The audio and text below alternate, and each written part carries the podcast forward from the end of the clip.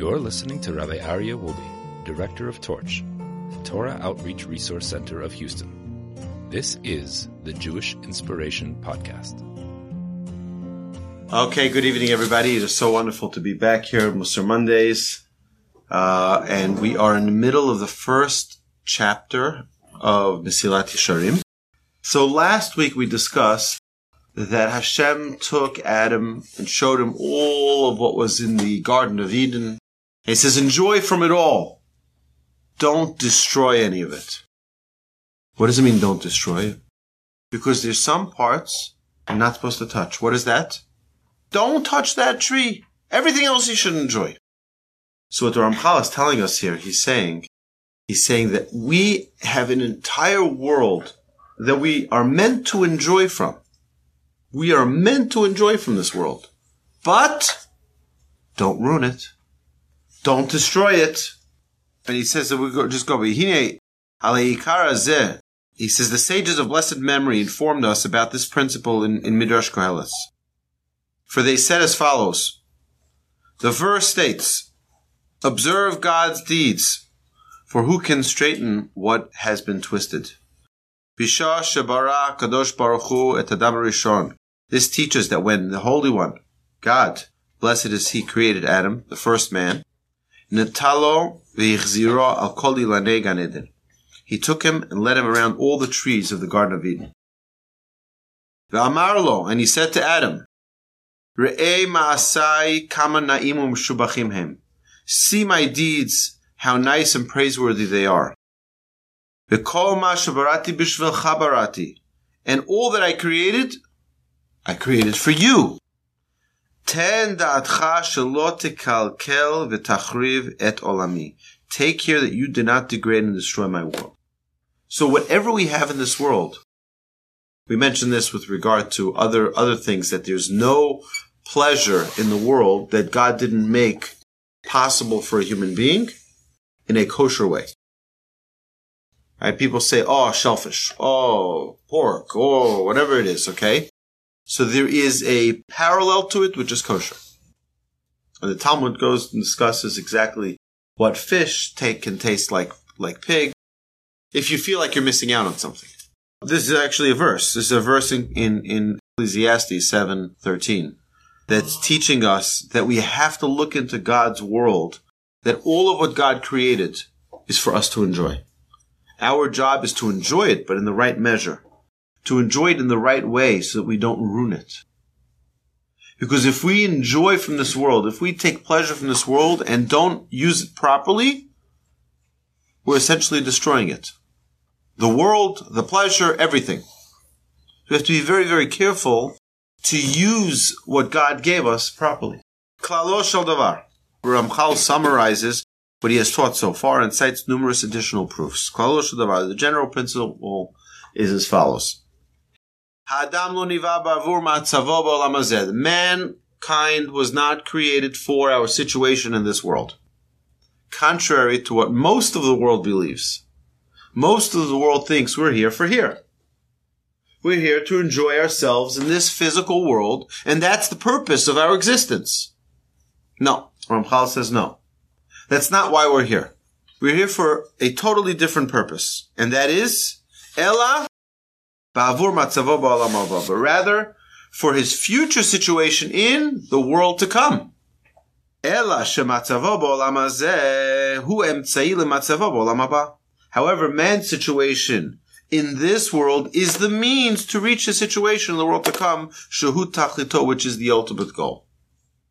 So that means like this. The ultimate purpose of why we're here is to get our place in the world to come. I'll give you an example. Does anybody play football just because they like the game? Or does, or do people play because they want to win the championship? Because they want to win the Super Bowl? They don't just play football because, yeah, it's a nice sport. It pay, pays well. Ultimately, everybody wants that final goal. Bringing home the trophy. That's why they play. This is what it's for. It's to bring home that Super Bowl or World Series, whatever it is. So now if you ask a player the first game of the season, so what's the purpose of this game? What's the purpose of this game? The purpose of this game is not this game. It's to it's to it's to get us for the win at the end of the season. But if someone only looks at this game as being the only game that's important, it's right now because it's this game, then they're missing the, they're missing the point. So this world is not about this world. This world is one of the, is that first game that's heading us in the direction of winning the pennant. It's winning the Super Bowl. Where is that Super Bowl? That's the world to come. So all of the challenge that we're going to have in our lives, and everyone has challenges. Anyone who doesn't have, let me know. You're probably dead. Okay? Right? We all have challenges. All of those challenges are for one reason. Prepare us for the world to come. We are here for the world to come. You know the story, I've said this numerous times, I'll repeat it again very, very quickly. But this guy was very, very poor, and he tells his wife, you know, I heard that there's a faraway uh, island where I can get, it's all full of diamonds. Everywhere you walk, there's diamonds all over. So he tells his wife, should I do this? But only there's one problem. It takes three years to travel there, and every three years you can you can get back. So it's going to be a total of nine years.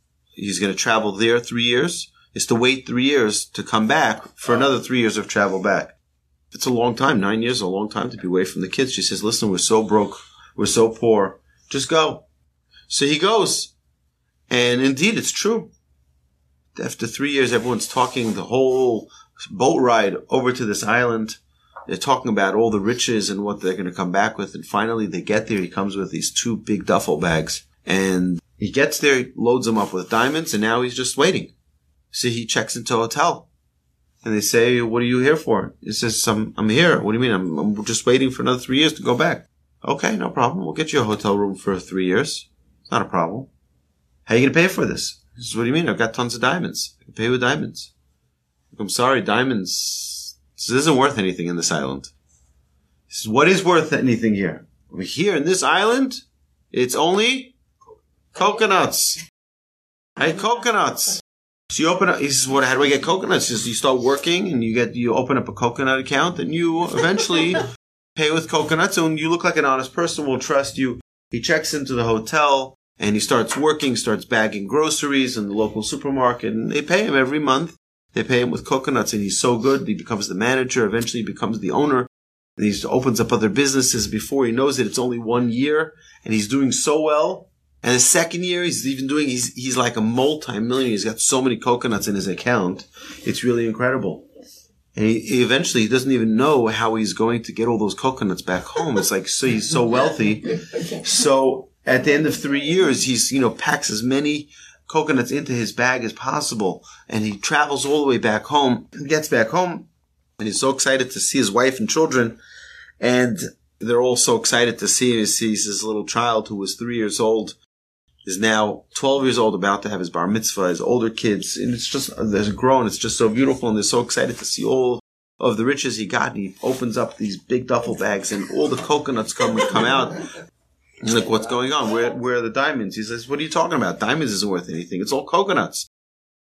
You see, the problem is, is that we come into this world, and God tells us, you're going to this world to get real diamonds, to get mitzvahs, to do as many good deeds as possible. But everyone says, yeah, yeah, not in this world. In this world, it, mitzvahs don't count that much. It's really money. It's these green things, these green paper things. That's what really counts, right? So people run their whole lives after this green thing. And when they're actually coming back to heaven, they're coming with all this green dollars. But that's not the real currency. The real currency are the diamonds, the gems of our mitzvahs that we, that we perform. It's a frightening thought that we can invest our entire lives in something which isn't even valuable.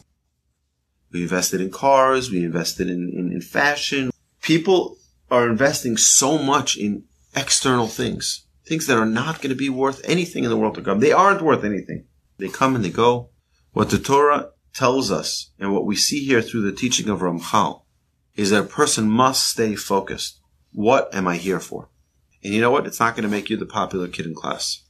It's not going to make you the popular person in your neighborhood, in your community. We are here. We should be laser focused on the world to come. We have to be conscious of that on a daily basis. We're not here for here. We're here for the world to come. What do I do to get my place in the world to come? We have a Torah to learn, a Torah to observe, a Torah to keep, a proper way to act. All of these teachings that are in our Torah. So he says like this.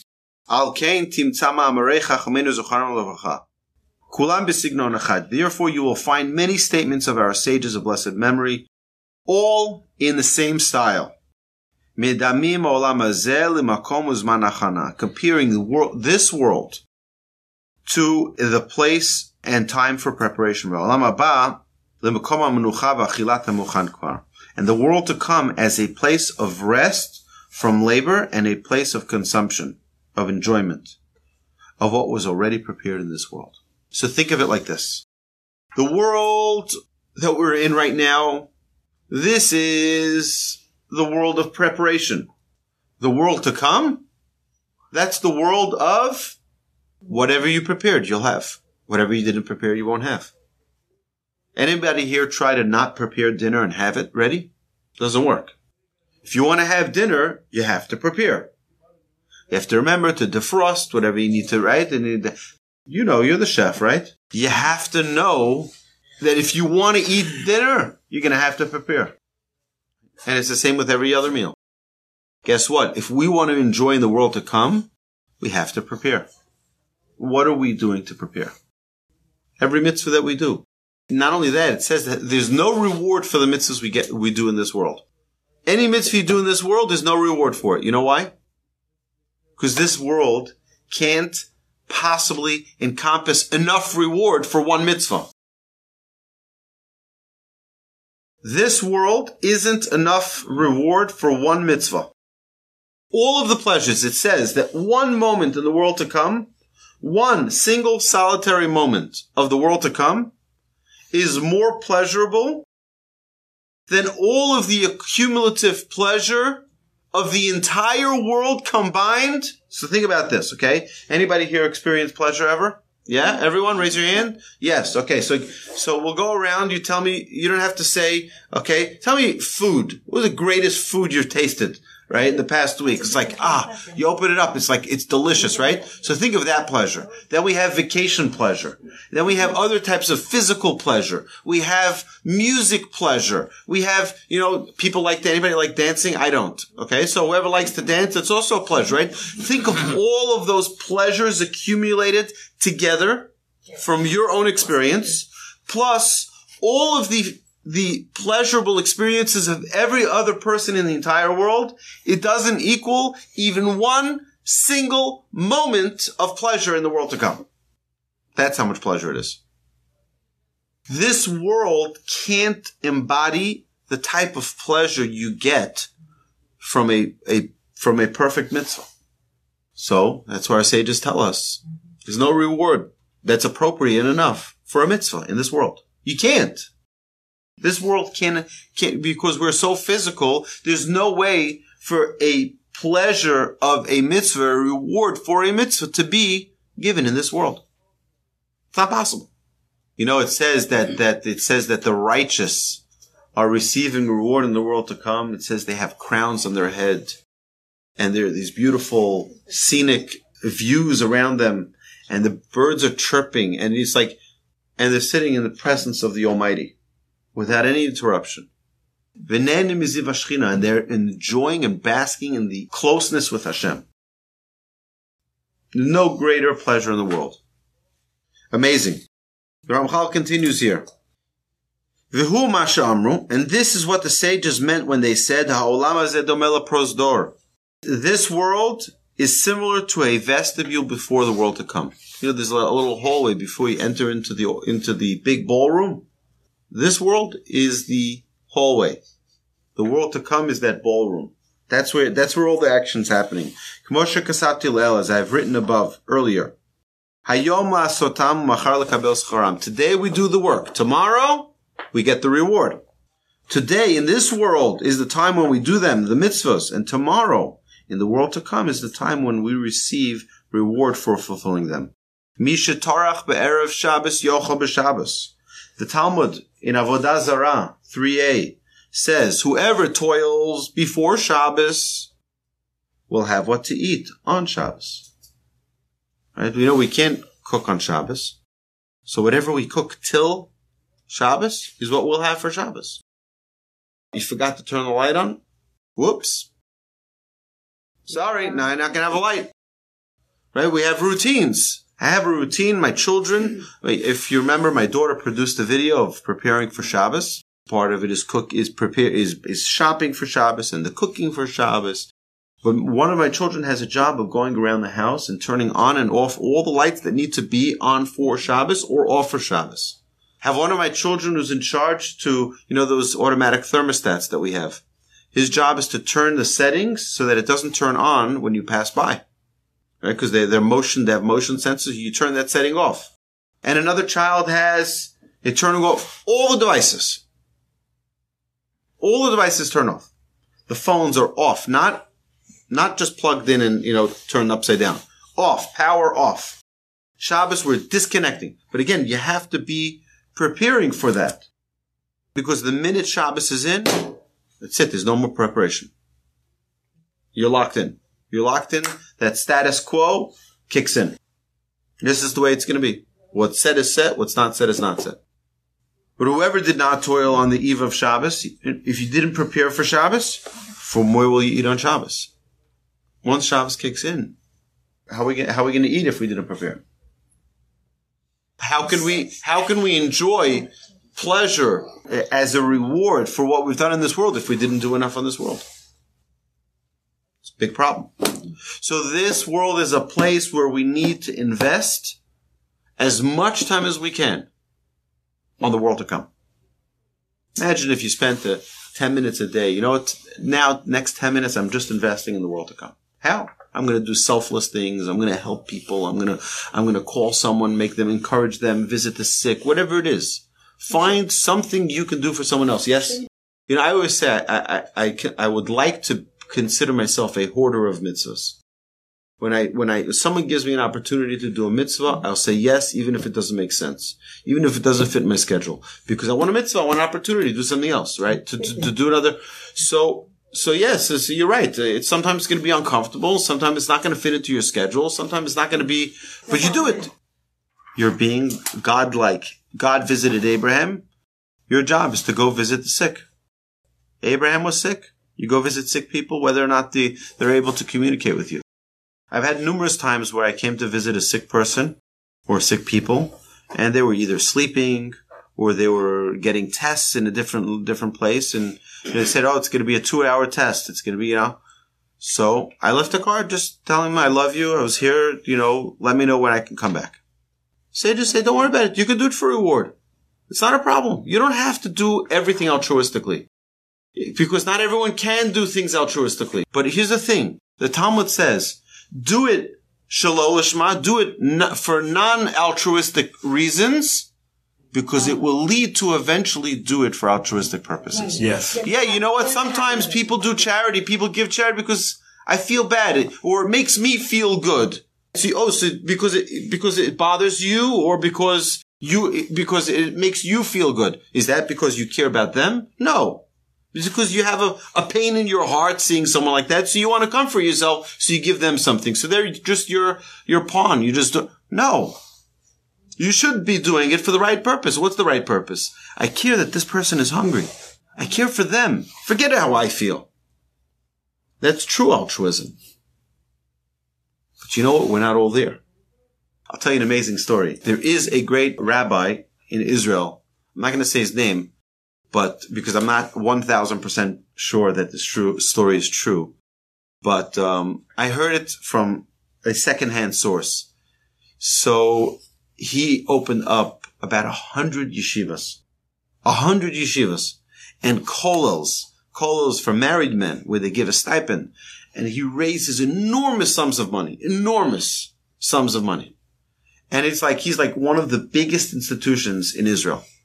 Right, opening up more and more yeshivas. He went to a great rabbi, one of the big, big rabbis. And he said to the rabbi, the rabbi asked him, he says, how much of what you're doing is altruistic and how much is it just for your own honor? So he said, ninety-five percent is for my own honor. five percent is altruistic. He says, it's a pity. You should do one hundred percent for your own honor and then you would open up more yeshivas. Right? You know what? Sometimes That's the motivator. Is it feels good? Okay. You don't not do good deeds because you're going to get some own, your own personal pleasure out of it. Don't regret the good yeah, deeds yeah. you do because it makes you feel good yeah. that you're doing good, good deed. Yeah, on the contrary. Right. On the contrary. It says, char mitzvah mitzvah. The reward of a mitzvah is doing a mitzvah. Sometimes there's a, there's a benefit to it. Hopefully always there's a benefit to it. But not always is it seen. It's not always seen. Sometimes you have to wait till after one hundred twenty to see how great your deeds were. And most of us don't appreciate the good deeds we do. You think, oh, I'm not that righteous. I'm not that good. I'm not, you know, I did it for myself. I did. Hashem sees the, the, the reasons. Hashem sees the, the intention. Hashem sees the real, real person in there that, and why, why we do the things we do. The Ramchal continues here.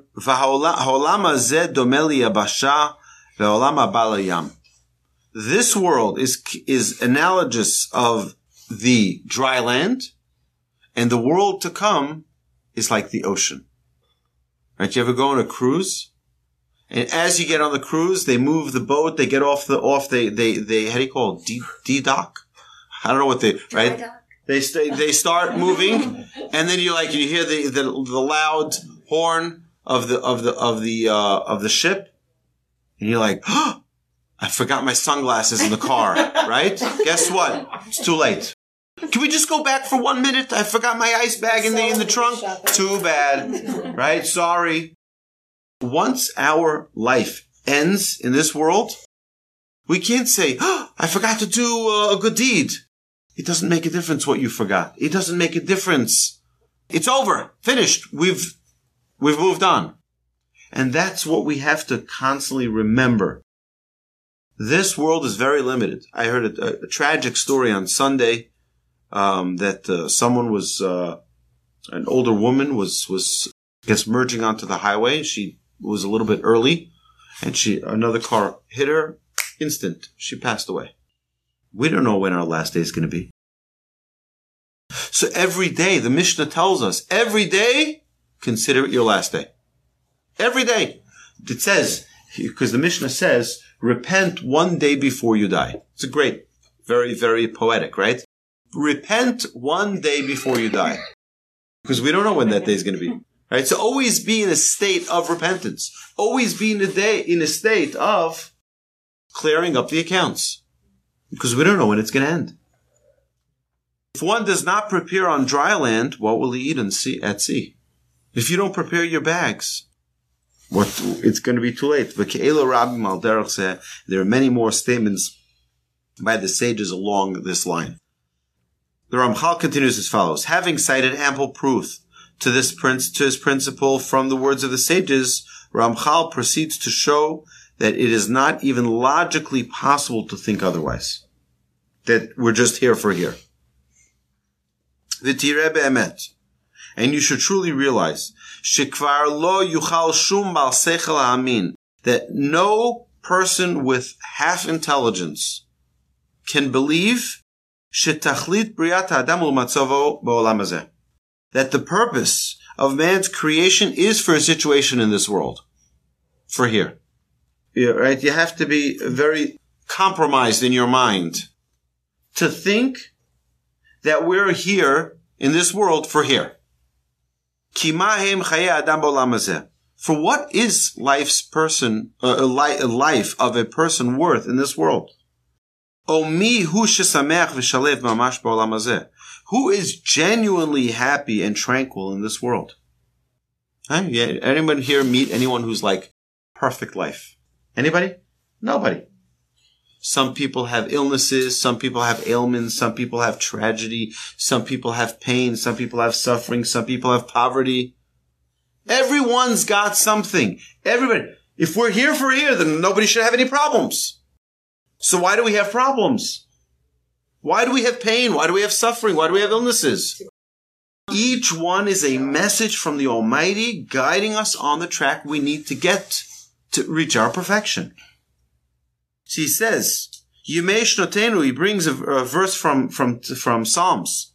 Yimei Shnotenu behem shivim shana v'im shana v'im b'gvurot shmonim shana v'rabam amal v'aven. He says, the verse states, the days of our years among them are seventy years, and if with strength, eighty years. Their proudest success is but toil and pain. Our days are filled with so many types of pains, sicknesses, aches, and problems. And after all of this pain and all of this suffering, what happens? We die. Perfect. Ramchal says, is it possible for anyone to think with the right mind that we're here for here? For all of this challenge, that's why we're here? He says, Echad min elef lo yimatzeh, even one person in a thousand will not be found, shi'arbeh ha'olam lo hanaot v'shalva amitit, who can say that this world gave him abundant pleasures and true tranquility. Not even one in a thousand can say, yeah, this world was just perfect. Ah, what a great life. No, not even one in a thousand.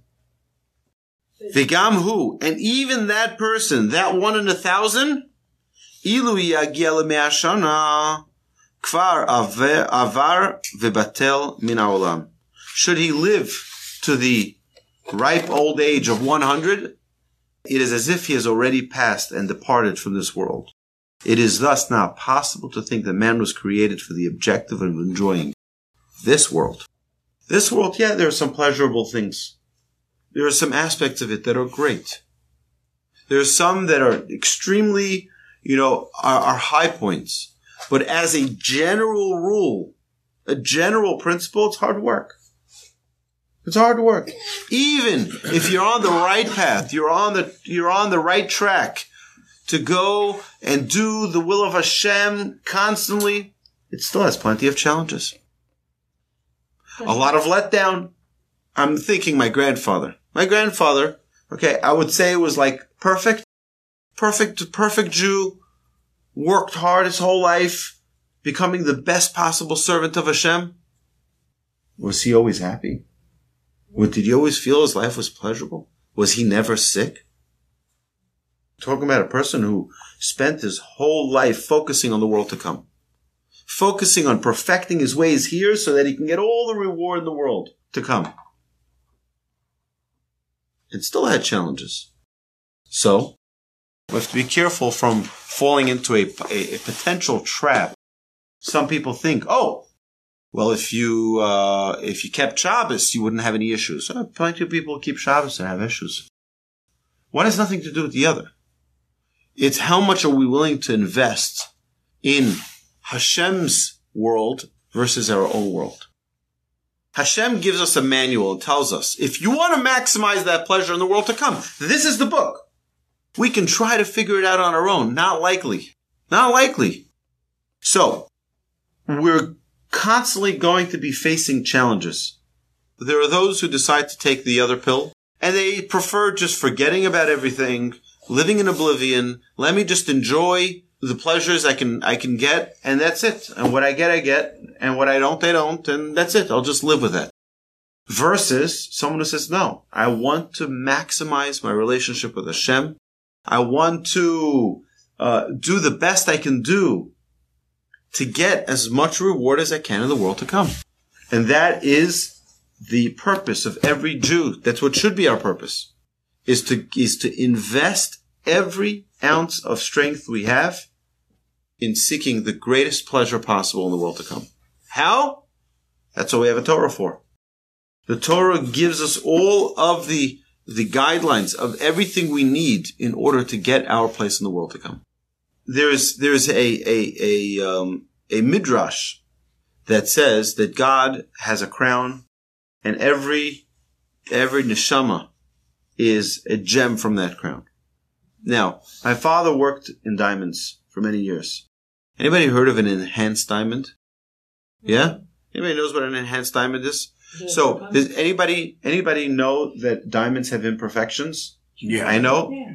I know most girls who get engaged don't want to hear that. They would think that the, their diamonds are perfect and there's no imperfection. But if you look really carefully with a loop, Uh, you'll see there are many imperfections. There are little spots. There are little, there's a little cloud. There's, and the cleaner, the better color, the better clarity uh, a, a diamond has, the more expensive it is. and the larger the, the, the carat, right? What they can do is they can infuse into a diamond a certain chemical, and that enhances it, removes some of that impurities that are in that in that gem. So you have a diamond, yeah. So now you can either buy fake, you can buy a C Z, and you can buy a fake diamond, and then it just looks like it's just, but it's fake. But then you have, you want to have a real diamond, but you want it to be authentic, you want it to be, but guess what? Sometimes you just can't afford it. You can't afford a beautiful, perfect di- diamond. So you know what you're going to do? You can bring it into the diamond dealer and you tell them, listen, I want you to enhance the stone, and they'll infuse it with whatever chemical necessary and it'll look nicer. We all are a diamond. Diamonds aren't perfect. Diamonds are not perfect. We have blemishes. We have certain, you know, we can have a little arrogance. We can have a little jealousy. We can have a little bit of, you know, selfishness. We can have a little bit of, of you know, many different, different in, in, imperfections. So you know what we need to do throughout our lifetime? Throughout our lifetime, we need to infuse with the chemical. What's that chemical? Is the mitzvahs, is to change those traits, to not be jealous. That's what we're learning Mussar, is these, it's a chemical. Mussar is the chemical to perfect those imperfections. So that by the time we're done, we can take that gem, it could be perfect and sparkly, so that God can bring it back to his, put it back in his crown. God sends us with that gem and says, I want you, I'm going to give you all of the tools you need to cleanse that stone, to perfect it, so that I can put it back in my crown. That's why we're here. We're here to perfect that stone. Right? The problem is we get caught up in the dollars. We get caught up in all the other things, in, in becoming famous, in becoming, you know, becoming actors, career, whatever it is. And we, we, we don't realize that our real job is to cleanse and perfect that stone, that, that, that soul that we have. And in perfecting our soul, what we're doing is we're, we're finding a way to become capable of going right back into God's crown and sparkling the way we should. You know, now there are some people who have the, the merit or the privilege that they can do shock treatment on that diamond. Because we know the story in the Talmud where someone did repentance. He repented and in one second, right? So he had shock treatment. Most of us need to sit and scrub and, and, and, and, and work hard on overcoming our negative traits so that we can perfect it. But we have to remember something. God gives you the tools you need to perfect your soul. And God gives you a different set of tools to perfect your soul. And every person has their own set of tools. Anybody ever, ever call a plumber? You call a plumber, right? So what the, how does the plumber come? It comes with the plumber tools. Imagine the plumber comes with, uh, with uh, dentistry tools. Is he going to be able to fix your, your, your leak? Is he going to be able to? No, but he doesn't have the right set of tools. How about if your electrician comes with the, uh, with a scalpel and a, uh, right?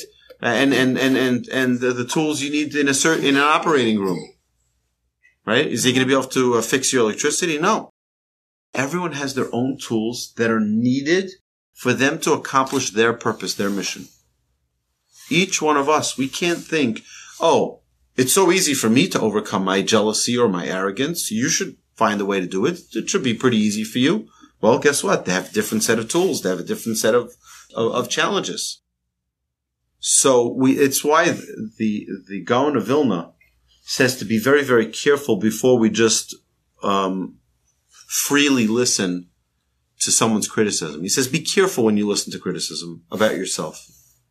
Not because you shouldn't learn. On the contrary, it says also in Proverbs that you reprimand the wise man and he'll thank you. He'll love you for it. Why? Why will he love you for it? Because you're helping him become a better person. But guess what? Not everyone likes to hear it. Notwithstanding what the, what, what, what, what, the, uh, what King Solomon tells us in Proverbs, that we love the criticism. He says, be cautious. Does that person really know you? Does that person really know your, your capabilities, your tools, your strengths, your weaknesses? Do they really know you? Because it would be a terrible thing if someone says, you know, you really need to work on your jealousy. You're really not a jealous person. Spend ten years overcoming a trait that you don't need to work on. Now, everyone has a need to work on all of our traits and refresh them. My grandfather uh, had a, a, a cycle that he would talk about in his, in his lectures. Probably, I don't know, I, I never kept track of it, but he would get back to certain topics, you know, in some, some form of, of cycle, because he was talking about his own traits, about what he needed to work on. So whatever he needed to work on was the topic he was going to talk about. Talmud tells us that kol haposel b'mumo posel. If you uh, reprimand someone, it's your own self that you see that flaw in. We don't realize sometimes the reason why we get upset about when someone does something else is because it's a flaw that we have in ourselves. It's our own flaw that we're seeing, but we're just able to point it at them. Hey, look at them, right? You shouldn't be doing that. You know, you really shouldn't, right? Because, uh, you know, it's really your own flaw. Something to, to, to, to note. We're not here for a free ride. We're here to accomplish. We're here to do the things that we need to do. We're here to, to, um, to change. The great Musar yeshivas back in Europe, they used to have a saying, we don't want you to become better. We want you to change. That was this, that was the goal of the yeshiva. Uh, don't try to become some tzaddik, some righteous person. Don't, don't, don't try to become all holy. Change. You know how difficult it is to change one trait? Someone who has anger and is able to overcome anger and never be angry again? You know how difficult that is? The, it's that, I'll tell you how difficult it is. It's so difficult that Rabbi Yisrael Salanter, the founder of the Musar movement, said that it's easier to finish and complete the entire Talmud than to change one trait. If you learn one folio a day, it would take you seven and a half years. It's easier to study the entire Talmud than to change one trait. So it's a very, very difficult challenge. Every person has negative, negative traits. Every person has traits that need to be repaired and to be modified. It's a lot of work. That's our job here, to become as godlike as possible. Let's continue. The second logical argument. V'lo od. And not only that, but if the purpose of man's creation was for the sake of his situation in this world, then there would be no need for such a distinguished and elevated soul to be blown into him. If we're just here for here, what do we need such a lofty soul for? That, that soul is so great, a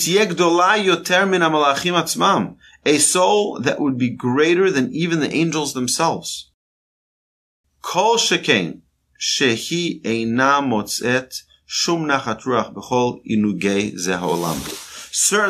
since it finds no contentment in all the pleasures of this world. Why would we put a soul? The soul, it works on, on, on spiritual currency. Why would something that only is fulfilled with spiritual currency be put into a world which is all physical currency? Doesn't make any sense. Why would you have a lofty soul that is so holy be put into you if the only currency it deals with is spiritual currency?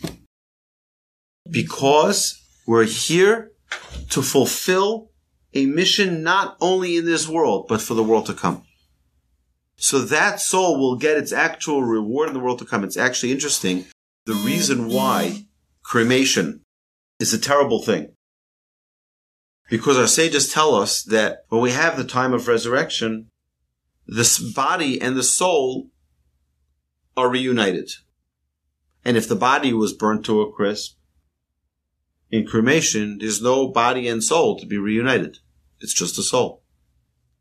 and the soul is devastated. It doesn't have a body now. So why is it important for the body and soul to reunite? I'll tell you why. Because we're standing in front of the heavenly court. And we say, you know, I did fifty-five pounds of good deeds. Okay, so God says, no problem. Let's take that neshama. Let's take that soul. And let's give that soul its reward. The body says, whoa, whoa, whoa, whoa, whoa, whoa. Why don't I get any reward? That's not fair. I schlepped you out of bed. It's not like the soul did all everything itself. The body did good. Right? The body worked hard to earn that money to give the charity. And you're taking all the credit as if you, the soul, did everything yourself? That's why the body and soul get reunited, because they're partners. So it's not just, our body needs to be subservient to the soul. The soul wants to do these good deeds. The body needs to help. If the body is too indulgent in the physical pleasures of this world, it's not going to, to listen to the soul. What if someone passed away at a young age? Passed away at thirty-five years old, God forbid. Left over little children. Those children end up outliving their father by double, triple his age, right? So they, the child passes away ninety-five years old. So the child passed away at ninety-five, the father at thirty-five. Comes the time of resurrection. The father is thirty-five. The son is ninety-five. Yeah. So what's going to happen? It's going to be a bit, it's going to be very, very funny. So my rabbi said that's what we say in the Shir HaMa'alot, in the, in the, in the, in the verses from Psalms that we say right before we, we say the Birkat HaMazon, the grace after meals. It says, Az yimales chok pinu ulshonenu rina. He says, then, when the time of resurrection, our mouths will be filled with laughter. Right? It's going to be so, it's going to be hysterical. Right? Let's see, you're the father. Well, I'm the son. One second. I'm, I'm the grandfather. You're the right. It's going to be all craziness that's going to go on over there. It's going to be so funny. People are going to be sitting laughing. It's going to be the father who's the young kid and the, the son who's the, it's it's going to be either way. But we don't, we don't, we don't, I, I don't know at least all the details of that. But again, I would say address these esoteric questions to Rabbi Cohn, our in-house Kabbalist. Look, it's not a game. It's a real, it's a real serious thing. Life is a responsibility. It's a privilege, and we have to do the best we can do. God doesn't expect us to do what we can't. He expects us to do what we can. So let's, let's make the best of it. My friends, it's been a real honor and a pleasure. It's so much, it brings me so much joy to be back here. I look forward next week to another Musar Monday. You've been listening to the Jewish Inspiration Podcast, a Torch production. Become a supporter at torch web dot org because your assistance enables more Torah learning around the globe. To find more lessons offered by Torch, please visit torch podcasts dot com.